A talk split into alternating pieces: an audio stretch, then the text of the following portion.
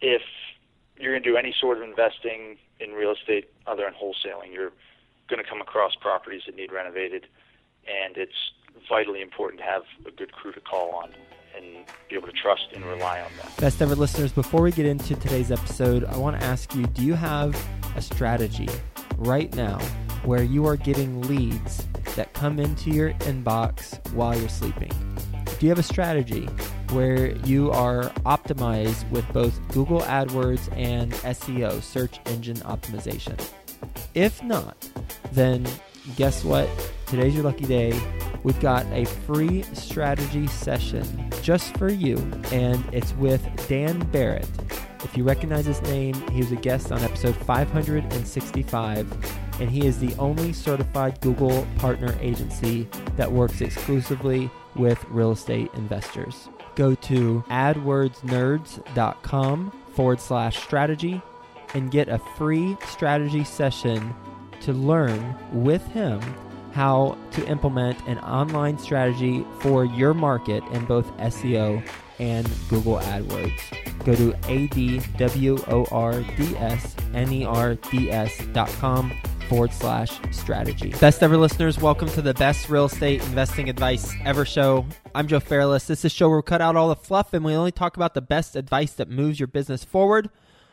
This is the world's longest running daily real estate podcast. And with us today, we've got Taylor Takacs. How you doing, Taylor? Doing well, Joe. Thanks for having me. Yeah, nice to have you on the show. And a little bit about Taylor. He is the president at Helping Hand Real Estate. He utilizes private funds to purchase, renovate, and resell residential properties. He began in 2012 after he graduated college and has flipped and wholesaled dozens of houses since then. He's doing it in Pittsburgh, Pennsylvania, and you can say hi to him at his website, helpinghandre.com. With that being said, Taylor, you want to give the best ever listeners a little bit more about your background and what you're focused on now? Yeah, absolutely, Joe. I jumped into real estate about four years ago now with my brother I was just out of college. He'd graduated high school, and we were trying to do wholesaling and lease options to start. We found out pretty quickly we could use some direction, so we found some mentors in our local market, and they taught us wholesaling and flipping, which is what they were doing. So after about a year of just wholesaling, they asked us to work with them. So we obviously jumped at that opportunity and we were there for about a year and a half, wholesaled and flipped with them. And then during that time, my role was primarily managing the flips, although we were also wholesaling. So I went back out on my own and continued doing that and have a handful of rentals now, but primarily I focus on wholesaling and flipping still. Okay. Wholesaling and flipping is your primary focus. How are you getting the leads? A lot of the lead generation that we did was direct marketing. We do postcards, yellow letters. We did a lot of bandit signs as well. I do the magnets on the side of my car and the vinyl across the back. So we found it best, at least in the Pittsburgh market here, to find leads not on the MLS or on Zillow or Craigslist or anywhere where anyone with an internet connection can find them. So off MLS leads we found have been the most profitable, at least for us in the Pittsburgh market here. Out of all those tactics, if you could only do one, which one would you do? Ooh, good question. I'd have to say some form of direct mail, whether it's postcards, you know, yellow letters. That's probably been our most successful marketing technique, I'd say. What service do you use? As far as the website that we use? Yeah, how do you get your list, if you have someone send out the postcards, where you get the postcards, that sort of stuff. Oh yeah, certainly. So in Pittsburgh here, it's Allegheny County.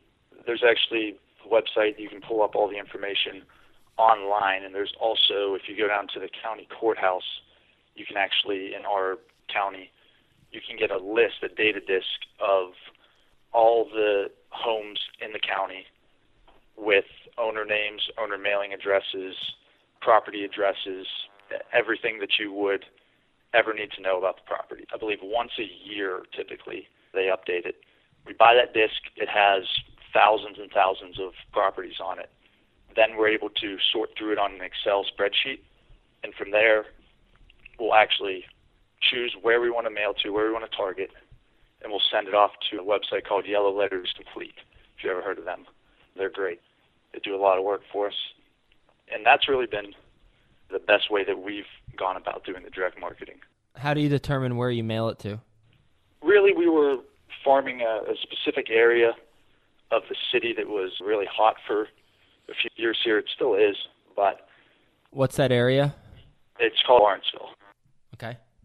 But really, it's just by I'll go on the MLS and do some comps from six months ago, a year ago, and kind of see what the average home price is in that zip code or, or market.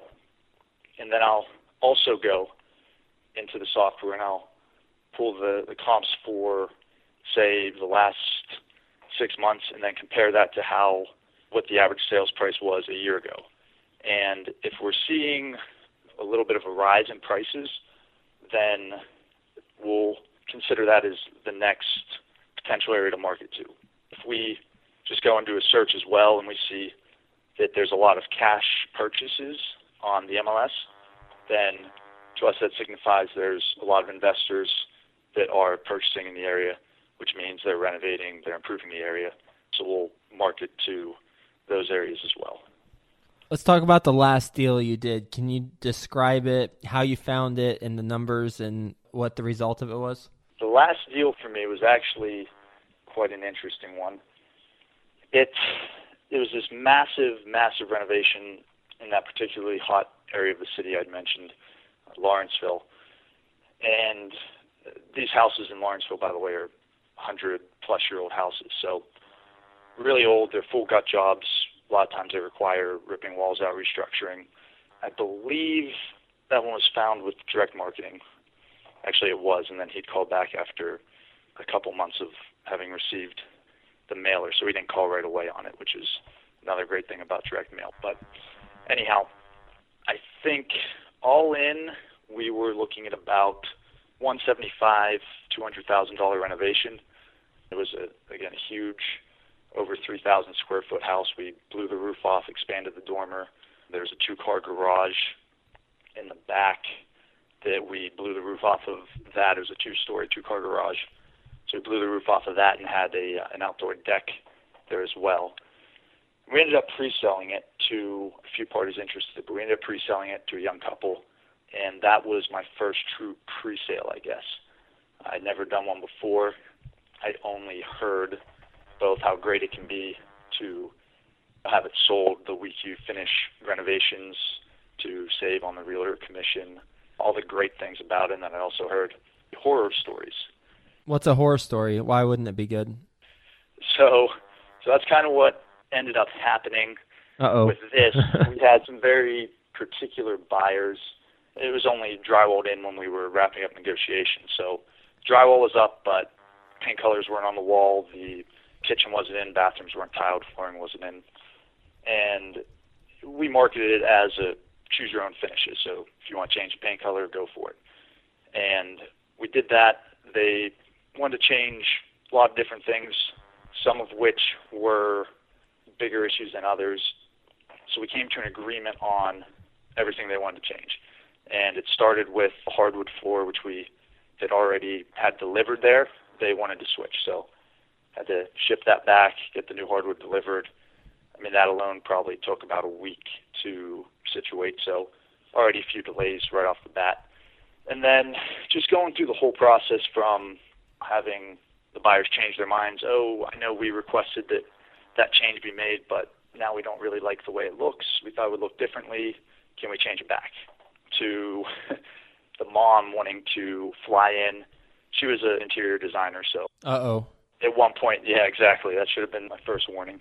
But she wanted to fly in, and at one point, I think she'd said, you know, just hang on, hold off on doing any more of the work there till I fly in and take a look and review the progress and whatnot.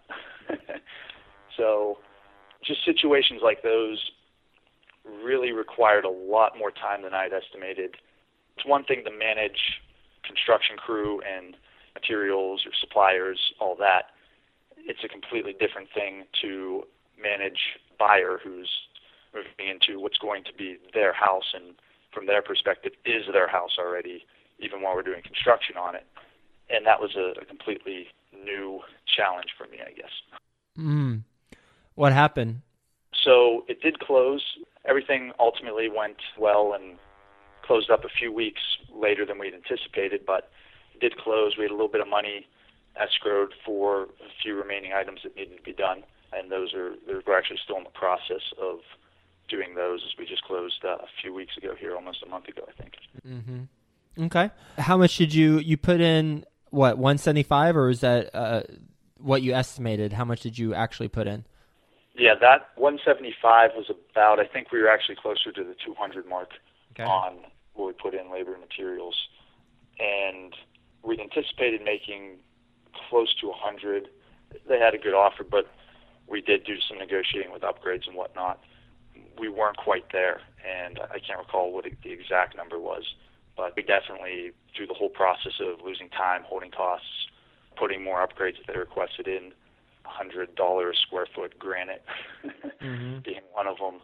We probably lost twenty, thirty grand at least in that process, but it was definitely a learning experience and uh, gained a lot of good information that I took away with me from it. Yeah. How much did you acquire the property for?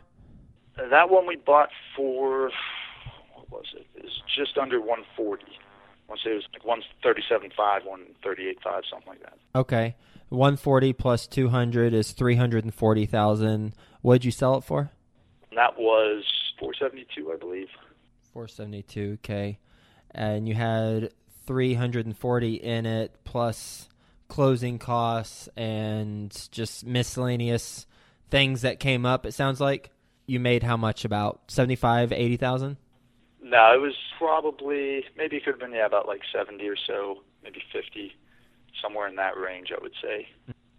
But holding costs, I mean, again, it was a massive renovation that we closed on last year, which just sold here, like I said, about a month ago. So it, it took quite a while to renovate and all that as well. Well, what are the takeaways from that experience that you would apply to your next flip when you're looking to sell it? One, I would say if you're going to pre sell, one of the mistakes I made at least was giving them too many upgrades at basically at cost to us. And then when things either didn't go quite as planned or they wanted to change or for whatever reason trying to make the time frame go a little quicker, get more guys in there to speed it up, ended up eating away at some of our profit. So that definitely would be one. The other thing I would say that I probably should have done a little better as well. Something like a, a weekly update with the buyers, because a lot of times they were stopping down, coming through at night, wanting to see it Saturday, wanting their brother to come through Sunday, wanting their other brother to come through Monday. It took a lot of time. The contractors were starting to get frustrated. They're there questioning the contractor's work. Right. Um, I think we actually had one of the guys walk off because of one of the things they'd said to one of them. So definitely managing the buyer, that definitely was something I learned through this whole experience as well. That is good to know. I'm glad we talked about this. I haven't talked about this on the podcast before. Taylor, what's your best real estate investing advice ever? All right. On, I guess, a little bit of a similar note to that, I would say you have to build good relationships with good contractors. Absolutely necessary. If you're going to do any sort of investing in real estate other than wholesaling, you're going to come across properties that need renovated, and it's vitally important to have a good crew to call on and be able to trust and rely on them. I know I've gone through plenty of bad contractors, and it's just part of the necessity. You got to work your way through the bad ones to get to the good ones sometimes. But one of the great ways I've found to avoid the bad contractors is to actually ask for referrals from other serious investors. So a lot of the guys, when I'm in need of a roofing specialist or whatever, I'll go to another investor at my REIA and say, hey, choose your roofer.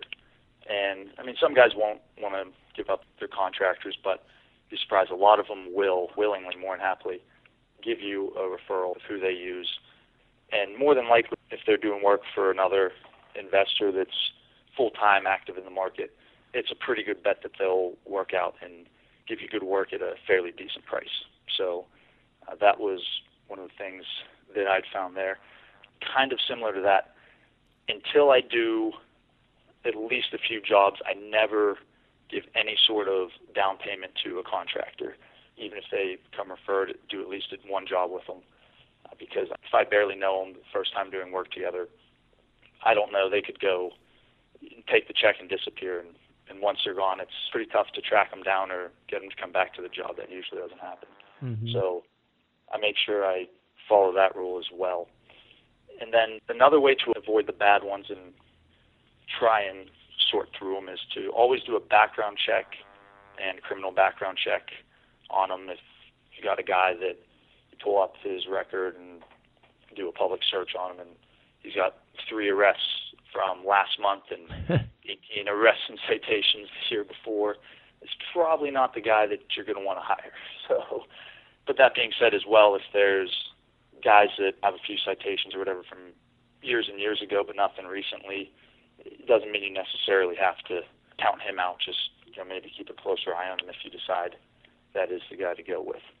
So that's another one of the ways that I found to sort through the bad contractors and try and get as many of the good contractors as you can. And then the last way that I try and kind of sort and filter them is when I do decide or come down to at least the last two that I'm considering, I'll ask them for recommendations from other investors they've done work from. So if the contractors are saying, yeah, I'll give you three names and call them and talk to all three of the investors, get glowing reviews, more than likely they're a pretty decent contractor. But there's also been guys that are either hesitant to give you referrals and say, oh, you know, or I don't work for investors usually, or I, I don't have them right now because make some sort of excuse. Then that's also kind of a red flag that they may not be the guy for the job. Using those ways, I've found that it's a pretty good way to at least better your odds and your chances of hiring a good contractor. That's right, and that's what this is about. It's putting ourselves in the best position for success. Nothing's a guarantee, especially with contractors or any partner, really, because we're human beings and you never know what a human being will do given any certain situation. But certainly, you're setting up the game to win by taking those three steps. You ready for the best ever lightning round? Yeah, absolutely. All right, first a quick word from our best ever partners. Are you looking for a hard money loan or do you have a mortgage note that you want to sell? Then email David at hasslefreecashflowinvesting.com. If you recognize this company, well, that's because David was a best ever guest on the show is episode 122, David Campbell. And you can email him at david at hasslefreecashflowinvesting.com if you're looking for a hard money loan or if you have a mortgage note to sell. Best ever book you've read? Oh, right. Oh, boy, I got a ton of these, but I would say, I mean, there's Think and Grow Rich by Napoleon Hill, The Alchemist, Paulo Coelho, For Our Work. Real estate specific, though, there's a great book called Renovating Old Houses by George Nash, and it's textbook format. Definitely not the most entertaining book, although I found it very interesting. But it provides a ton of information on proper techniques and methods of renovating and constructing old homes, which obviously is very important if you're going to be managing renovations. Best ever personal growth experience, and what you learn from it? well, this one's constantly changing as I'm always trying to push myself and grow. But I would have to go back to the story I just said there of pre-selling that massive renovation in Lawrenceville that we just got done with, learning to manage the buyer as well, it's just contractors and supplies and materials. That was a, a new experience for me, and definitely I uh, grew a lot and learned a lot through that experience. Best ever deal you've done? Best ever deal, I'd have to say, a couple years back there's this property. We closed on it, uh, and we're planning to flip it. It was, I believe, either the 11th or 12th uh, flip that we would have had going on at the same time. So we were already short on crews and contractors. I was struggling to find enough good crews for the other 10 properties or so that we were doing. So I was kind of worried about the time frame on it, and coincidentally, somehow we were in touch with a neighbor. I don't remember how she got in touch with us or we got in touch with her, but she expressed her interest in purchasing it as is. So basically, we ended up saying, all right, we'll wholesale it to you. And we'd done a little bit of demo work and framing, that sort of thing already. But we made about half of what our anticipated profit would have been if we had taken the three, four, five months to renovate it, put it on the market, and whatnot. And we just wholesaled it to her for about half of uh, what we thought we would flip in it. So, from a time value money perspective, that definitely was a pretty profitable deal. Best ever way you like to give back? That's a great question. I love this one. I like to give a mix of my time and money to causes I feel very strongly about. So, a family friend of mine here heads an organization in the area, and the organization provides economic support for impoverished families of uh, children with cancer. And what it does is it allows these parents to be able to afford to take the time off work so that they can be in the hospital and spend time with their young children who are three, four, five years old sometimes, and and be there with them as they're going through treatment. So that's a great one that I love. There's also a youth football team in the area. It's the last youth football team on the south side of the city, and it's running at a deficit since it's the last one in the area. If it falls through, obviously there's no youth football team for the kids in that area. So uh, that's another great one. And the, the cool story about that, the way that actually got introduced to me is it went viral on Facebook, kind of like the remember the ice bucket challenge. It went viral through the investment community in Pittsburgh, and everyone was tagging a few other investors, and they ended up raising a lot of money that way. So that's another good one. And then I guess from a time perspective as well, on the board, an assistant board member of my uh, local REIA. So that's a great way, I think, because I'm a huge, huge believer in uh, educating yourself, and I think that's a, a great way of giving back as well. What's the biggest mistake you've made in real estate? I'm going to say this might be more of a missed opportunity. Well, it was definitely a mistake at the same time. So it still haunts me because there's probably over a hundred thousand in lost profit on it.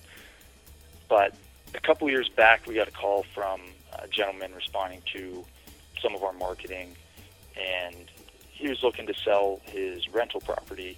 It was in the particularly hot area that I mentioned, Lawrenceville, and he was looking to get about twelve thousand dollars for the place and this place was, I mean, close to two hundred thousand dollars at the time after repair value, if not two hundred thousand. So we easily could have paid fifty, sixty thousand. It wasn't a real big place, but we tried to set up an appointment see the place. For whatever reason, though, he wasn't able to meet us there for quite a while.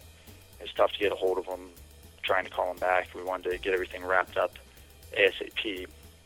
And when he finally did get back in touch with us, or we called him, whatever, we ended up ultimately telling him, well, we'll just buy it from you sight unseen as is. But big mistake that we made was we offered him $10,000 instead of the 12000 he was looking for for some reason, even though we could have paid 50 60000 for it. And uh, looking back on it, it seems so stupid now, but we thought this would motivate him in some way to meet us at the property, let the tenant, put some pressure on the tenant to let us in, or at least meet him and get the agreement signed. So again, lost touch with him for a few days, trying to call him, get a hold of him.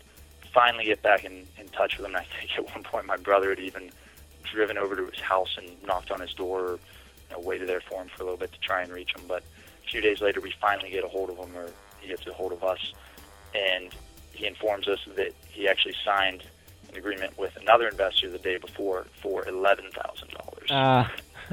so by trying to haggle over you know, two thousand dollars, and ultimately cost us a highly profitable deal, and we ended up losing out on the deal completely. So, uh, yeah, that one was pretty devastating. As a big mistake, I'd say, from a monetary perspective, and it still kind of frustrates me today because today, I mean, if we would have held on to it, it's worth probably two fifty, two seventy five today, all fixed up. So, what's the best place the best ever listeners can reach you? My email address, Taylor at helpinghandre.com. RE is in real estate. You can shoot me an email. You can also visit the website, uh, www.helpinghandre.com. We are in the process of remaking the website, so it may not be up just in time here, but uh, we'll have that to you soon, all revamped. But those are some great ways to get in touch with me there. Taylor, a lot of hard hitting, helpful tips based on your firsthand experience. That's what we love the most from pre selling and the pros and cons, and really focusing on what you would do differently. Two things. One is if you are going to do upgrades, then don't do it at cost. Make sure you're making money on every line item. That way, you're getting compensated for your time. And then, two, establish a weekly communication schedule with the buyers instead of having them come in randomly and talk to your contractors or subcontractors. And in your case, one of them even walked off the site because they didn't enjoy what was being said to them. So have some setting those expectations up front as well as the other lessons that you've learned along the way. So thank you for being on the show. Hope you have a best ever day and we'll talk to you soon. Thank you, Joe. I appreciate it. Are you looking for a hard money loan or do you have a mortgage note that you want to sell? Then email David at hasslefreecashflowinvesting.com.